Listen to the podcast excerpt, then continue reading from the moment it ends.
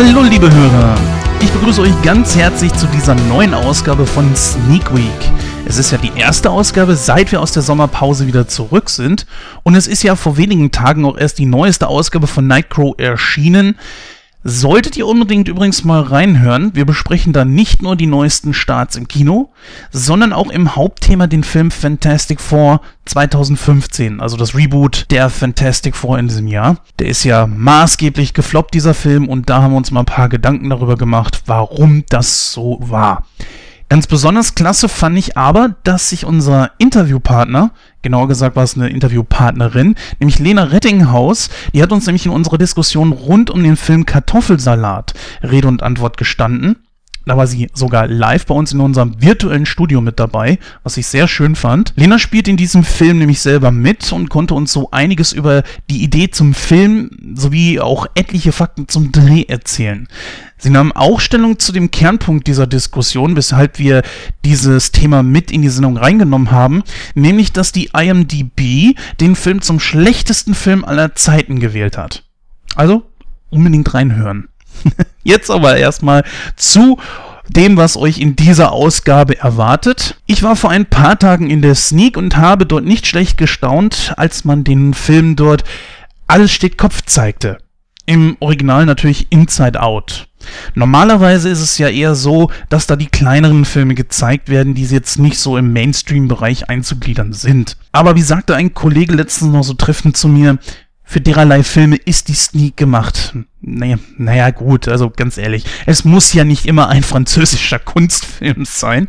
Ja. Das hat sich wohl auch der Kinobetreiber wohl gedacht und so konnten wir dann rund neun Tage vor der Premiere diesen tollen Film sehen. Das war also kein französischer Kunstfilm. Ja, aber wie vorhin schon erwähnt, ist ja Nightcrow schon erst vor wenigen Tagen erschienen und so habe ich mir dann gedacht, warte ich mit Sneak Week noch ein paar Tage, damit das nicht äh, zu viel wird. Mit Alles steht Kopf soll es aber nicht allein gewesen sein, denn die Lara und ich waren am Freitagabend wieder im Kino und haben uns da The Visit angesehen und haben dann direkt mit dem Handy danach einen Audiokommentar aufgenommen, wie wir den Film fanden. Jetzt muss ich zugeben, das haben wir zum ersten Mal gemacht. Die Qualität ist nicht die beste, das gebe ich zu. Aber trotzdem will ich euch den ersten Live-Kommentar direkt nach einem Kinobesuch nicht vorenthalten. Dann gibt es noch eine ganz kleine besondere Vorschau auf unser Special im Oktober zu Zurück in die Zukunft. Viele von euch werden wahrscheinlich wissen, dass der erste Teil 30 Jahre alt wird. Und nicht zu vergessen hat ja der zweite Teil die Besonderheit, dass Marty, Doc und Jennifer dort direkt am Anfang in das Jahr 2015 reisen. Und zwar genau genommen würden sie am 21. Oktober 2015 bei uns hier ankommen. Völlig verrückt. Ich habe gehört, dass Leute sogar schon eine Welcome Party für sowas machen. Ich finde das einfach klasse. Und auch wir haben uns gedacht, das sollten wir entsprechend feiern und werden dann zwei besondere Ausgaben von Nightcrow bringen. Die erste zum zweiten Teil, die wird dann natürlich passenderweise am 21. Oktober 2015 erscheinen. Die darauffolgende dann ein paar Tage später. Ähm, jetzt werden sich natürlich viele fragen, warum besprecht ihr nicht den ersten Teil? Das haben wir bereits schon getan. Und zwar in einer der allerersten Ausgaben von Nightcrow. Und das war eine richtig tolle Ausgabe und eine richtig tolle Besprechung, sodass es eigentlich Unsinn wäre, diese jetzt zu wiederholen weil wir uns ja auch selber eigentlich wiederholen würden. Deswegen ähm, werden wir dann natürlich auf diese Ausgabe, die damals gewesen ist, dann auch verweisen und dann natürlich auch in den Crow Notes verlinken. Ist klar und wer dann Bock hat, kann sich das dann gerne dann nochmal vorher anhören. Wir allerdings starten mit Teil 2 und Teil 3 und im Grunde genommen ist das ja auch sowieso ähm, so eine Filmreihe, Teil 2 und 3 gehören ja direkt irgendwo zusammen. Mit Teil 1 sollte die ganze Geschichte ja auch schon wieder aufhören. Erst als man gemerkt hat, wow, das ist ja wirklich wirklich sehr, sehr erfolgreich, hat man dann sich gesagt, da machen wir einen zweiten Teil und dann musste man natürlich das Ende des ersten Teiles irgendwo aufgreifen und verarbeiten. Von daher stehen Teil 2 und 3 sowieso irgendwo so ein bisschen für sich allein. Ja, nichtsdestotrotz kommen wir aber jetzt erstmal zu Alles steht Kopf erstmal zu der Idee, was ich wirklich klasse finde. Also dieser äh, Film strutzt nur so vor Kreativität. Die Idee zu der Geschichte, die entwickelte nämlich der Regisseur selbst, als er sich zum wiederholten Mal fragte, Warum man zum Beispiel von einem Song einen ganzen Tag einen Ohrwurm hat oder warum wir plötzlich einfach lachen müssen und andere, die bei uns in der Nähe sind, für die ist das gar nicht ersichtlich, warum wir das eigentlich tun. Ja, und daraus entwickelte er dann diese wirklich sehr, sehr kreative Idee und ich finde das einfach klasse. Ihr merkt jetzt schon, ich bin sehr begeistert und äh, der Film wird auch wirklich sehr gut bei mir abschneiden. Die Geschichte dreht sich im Grunde darum, dass äh, wir das mitbekommen, was äh, so in unserem Kopf sich abspielt. Also warum wir diese und jene Gedanken haben, warum wir bestimmte Erinnerungen verdrängen oder warum wir, äh, warum und was wir wie in unserem Langzeitgedächtnis speichern. Noch viel wichtiger sind die Gefühle, die unser Handeln natürlich beeinflussen oder ja sogar bestimmen. Welche Gefühle wir gerade durchleben, wird in unserem Kopf von fünf Emotionen bestimmt. Das wären in diesem Fall Freude, Angst, Kummer, Wut und Ekel. Ja, und jede dieser Emotionen werden von fünf verschiedenfarbigen Figuren dargestellt, die im sogenannten Kontrollturm, also dem Kopf, wohnen und durch einen Kontrollpunkt die Gedanken und das Handeln der kleinen Riley, die im Fokus dieses Films steht, also bestimmen. Meist hat da Freude als einzig wirklich äh, positive Emotion die Steuerung in der Hand und ist auch sonst der bestimmte Part der Emotionsgruppe. Das Leben von Riley beginnt völlig äh, durcheinander zu geraten, als ihre Eltern dann eines Tages umziehen müssen und sie dadurch ihre gewohnte Umgebung, ihre Freunde und natürlich auch Schule verlassen muss.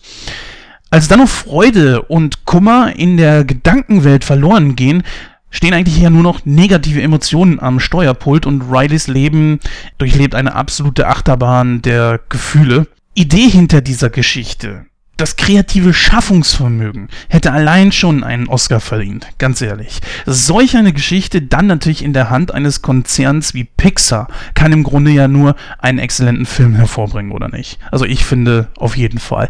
Tatsächlich wurde ich auch dieses Mal nicht enttäuscht und Pixar lieferte da wirklich einen exzellenten Film ab. Die fünf Charaktere sind allesamt so putzig gestaltet und auch in ihrem Wesen so liebenswert, dass man sie am liebsten knuddeln möchte. Den ganzen Tag. Zum Beispiel sind Ekel, Angst und Wut natürlich jetzt keine sonderlich positiven Emotionen.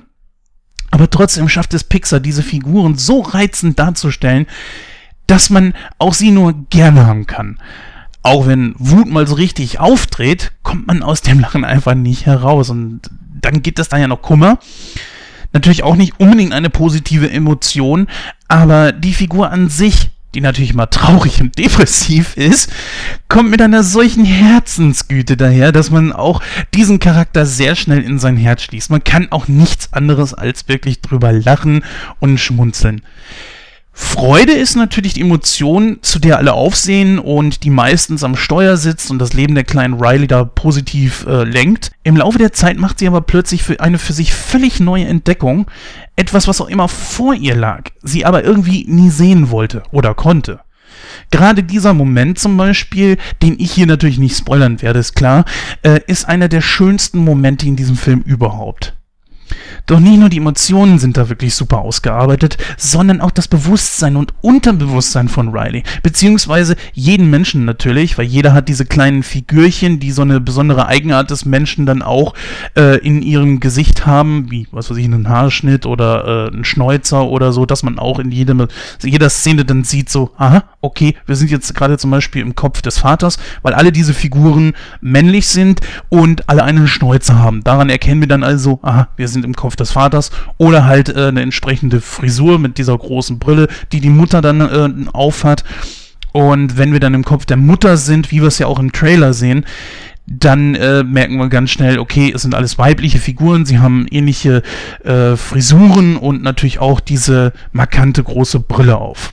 Bei Riley sieht man in Bilder umgesetzte Metaphern, welche wunderschön und kreativ umgesetzt darstellen, wie das Hirn Erinnerungen verarbeitet, was Kernerinnerungen werden, äh, welche Gedanken gelöscht werden können oder wie und wo sie gelagert werden.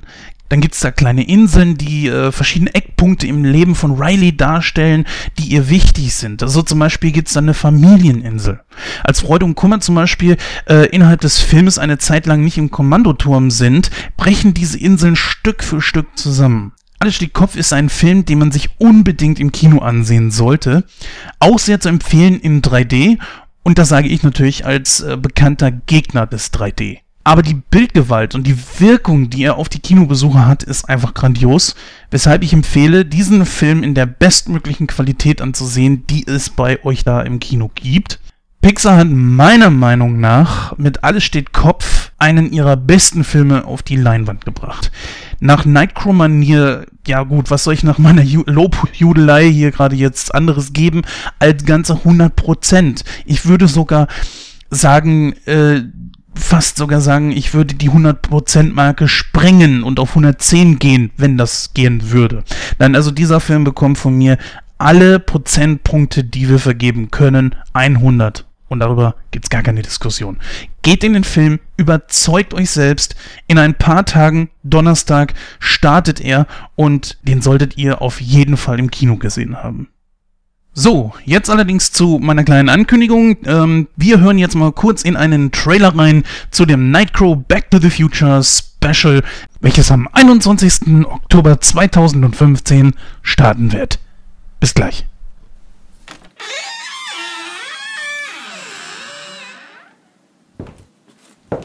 Ach, kommt der Feine ja auch endlich mal. Du bist zu spät, das ist dir doch klar, oder? Wir haben die Aufnahme jetzt ohne dich gemacht. Ja, sorry, aber mir ist was dazwischen gekommen. Lass mich raten. McDonalds-Gutscheine und ein McDrive, der zufällig auf dem großen Umweg lag, den du gemacht hast, um einen McKiss zu finden? Ach, so ein Quatsch.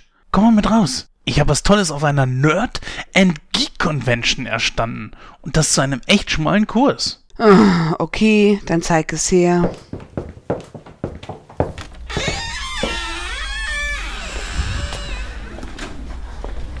Da ist er. Was sagst du? Was? Du hast dir ein Zurück in die Zukunft DeLorean Replika gekauft? Genau. Aber jetzt halt dich fest. Das Ding funktioniert wirklich. Du hast doch echt Hallus, mein Lieber.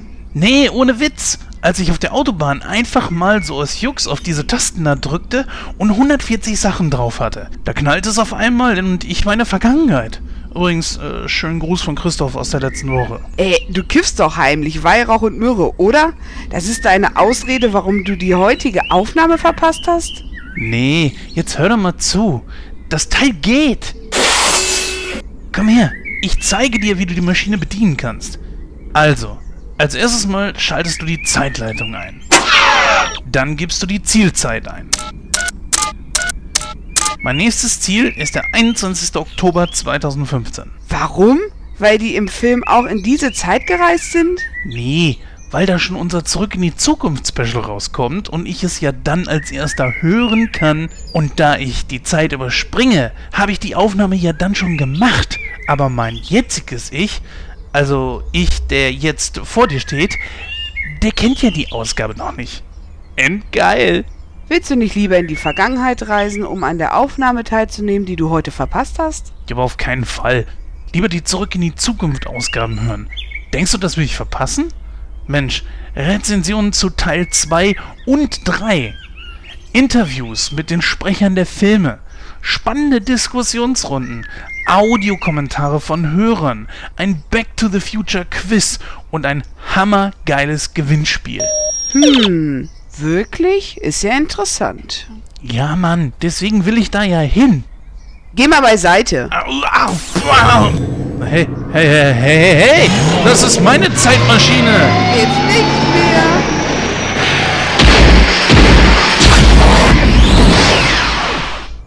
Mist.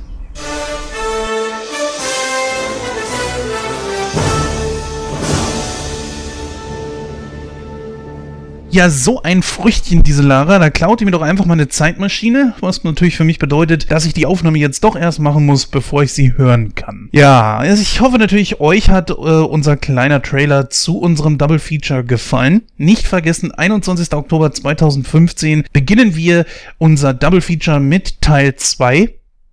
Und kurz danach folgt natürlich die Rezension zum dritten Teil in einer Extra-Folge. Mit dabei sind Hörerkommentare, Interviews mit Sprechern aus dem Film und ein Gewinnspiel und, und, und, und, und. Also lasst euch das nicht entgehen. Ich kann euch nur empfehlen, reinhören. Es lohnt sich in jedem Fall. Ja, jetzt zum Schluss noch eine kleine Sache und zwar der Audiokommentar, der noch aussteht.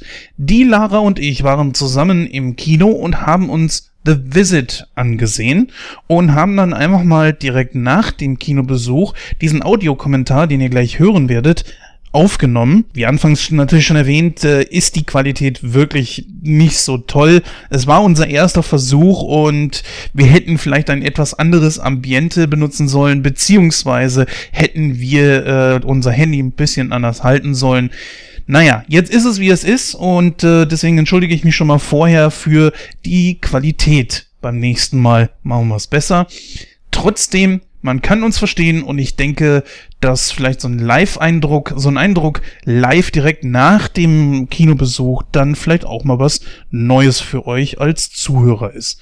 Also, dann gebe ich mal ab an Lara und mich in aus der Vergangenheit. Ähm, Zukunft. Nein, jetzt, äh, wie auch immer.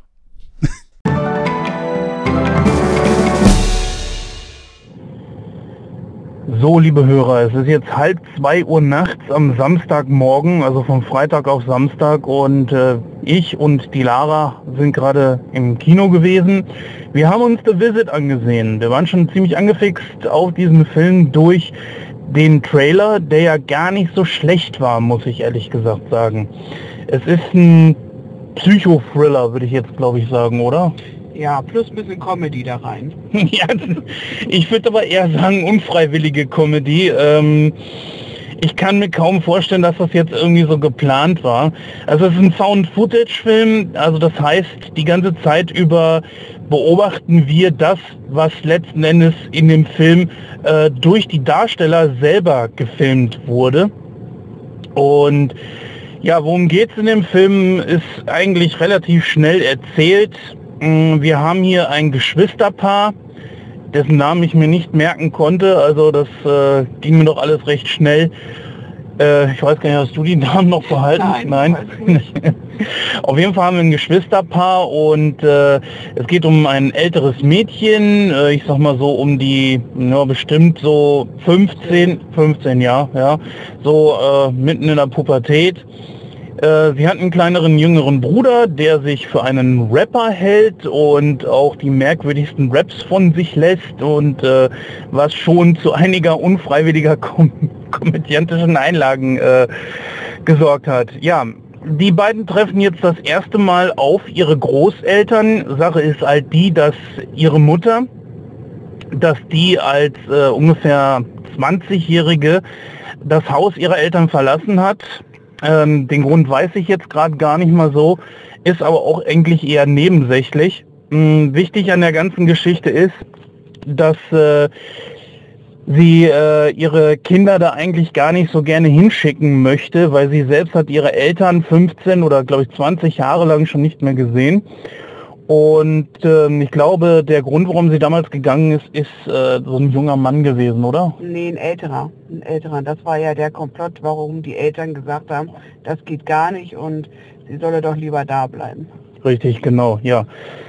Ähm, ja, dann geht es halt eben darum, dass die Kinder jetzt eine Woche da bleiben, um halt ihre, ihre Großeltern einfach mal kennenzulernen.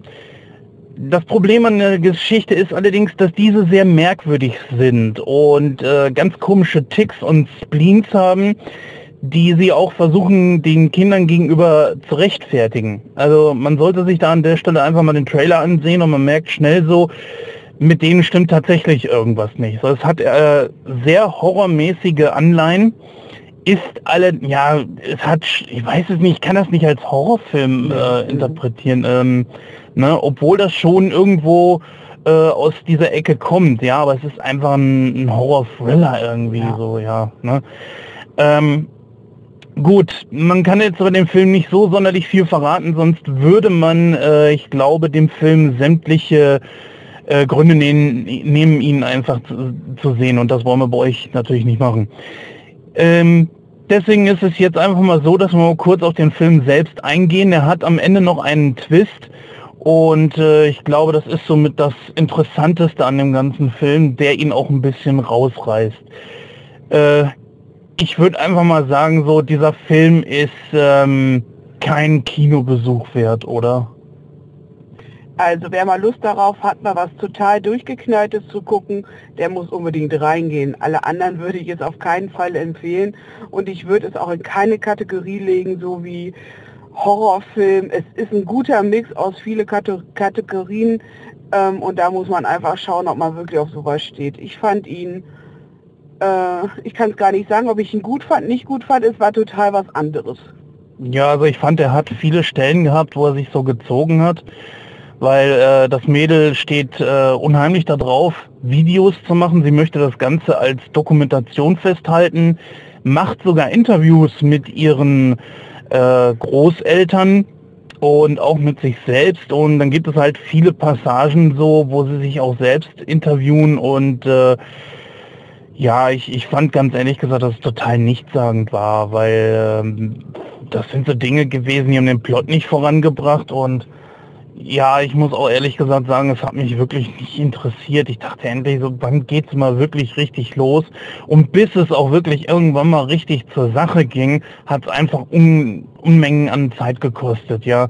Ich glaube, man hätte den Film wirklich um zehn Minuten kürzen können und ähm, das Problem, was der Film meiner, meines Erachtens nach hat, ist, dass er gar nicht so richtig weiß, was will er jetzt eigentlich sein. Mehr so eine Horrorkomödie oder tatsächlich ein Horrorfilm, will es ein Thriller sein? Und das ist halt eben so die Frage, weil es sehr viele Passagen gibt, wo man sich einfach denkt so, das ist hier einfach unfreiwillig komisch. Oder äh, man müsste einfach mal wirklich die den Regisseur zum Beispiel fragen, ob er das wirklich so beabsichtigt hat. Oder als ob äh, ja, ich, ich kann es gar nicht mal einordnen.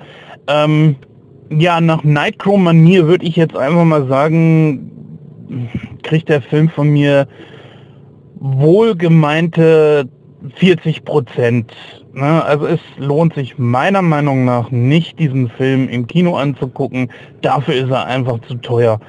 Und äh, man merkt auch sehr schnell, dass das Publikum, also dass der Film das Publikum nicht halten kann. Weil wir haben gemerkt, so die Leute um uns herum fingen ganz schnell an äh, zu quatschen und konnten sich irgendwie auch äh, dumme Bemerkungen und so nicht verkneifen und äh, holten ihre Handys teilweise raus. Also ja, ist sehr komisch. Was würdest du dem Film geben? Ich würde dem Film 60 Prozent geben. Äh, aus dem einfachen Grund, weil ich die Mischung ganz gut fand. Ich fand diese Schocker, die da zwischendurch reinkam, ich fand die Comedy gut und ähm, ja, ich bin ein kleiner Fan von dem Jungen, der echt ähm, noch ganz viel rausgerissen hat. Und ja, deshalb würde ich sagen, 60 Prozent würde ich ihm geben. Ja, liebe Hörer, das war unser erster Live-Kommentar nach einem Kinobesuch. Ich hoffe, euch hat es gefallen und damit ja, ja, im Grunde genommen zurück zu mir. Tschüss. So, liebe Hörer, das war's an dieser Stelle schon mit der elften Ausgabe von Sneak Week. Ich hoffe natürlich, dass es euch heute wieder mal gefallen hat und auch natürlich, dass ihr beim nächsten Mal wieder einschaltet, wenn ich mal wieder in der Sneak Preview gewesen bin und euch vorab vor dem eigentlichen Kinostart von interessanten Filmen berichten kann. Wir hören uns an anderer Stelle, nämlich in der Ausgabe Nummer 43 von Nightcrow, der Moviecast, dann schon wieder. Die Ausgabe 43 erscheint schon in der nächsten Woche, entweder am Dienstag oder Mittwoch, wie ihr das ja schon im Grunde genommen von uns kennt. Dann wieder mit an Bord der Gordon, ich und natürlich der Christoph. Naja, eigentlich nennt sich der Esel zuletzt, also äh, ich, Gordon und Christoph. Macht's gut. Tschüss, bis dann. Wir hören uns.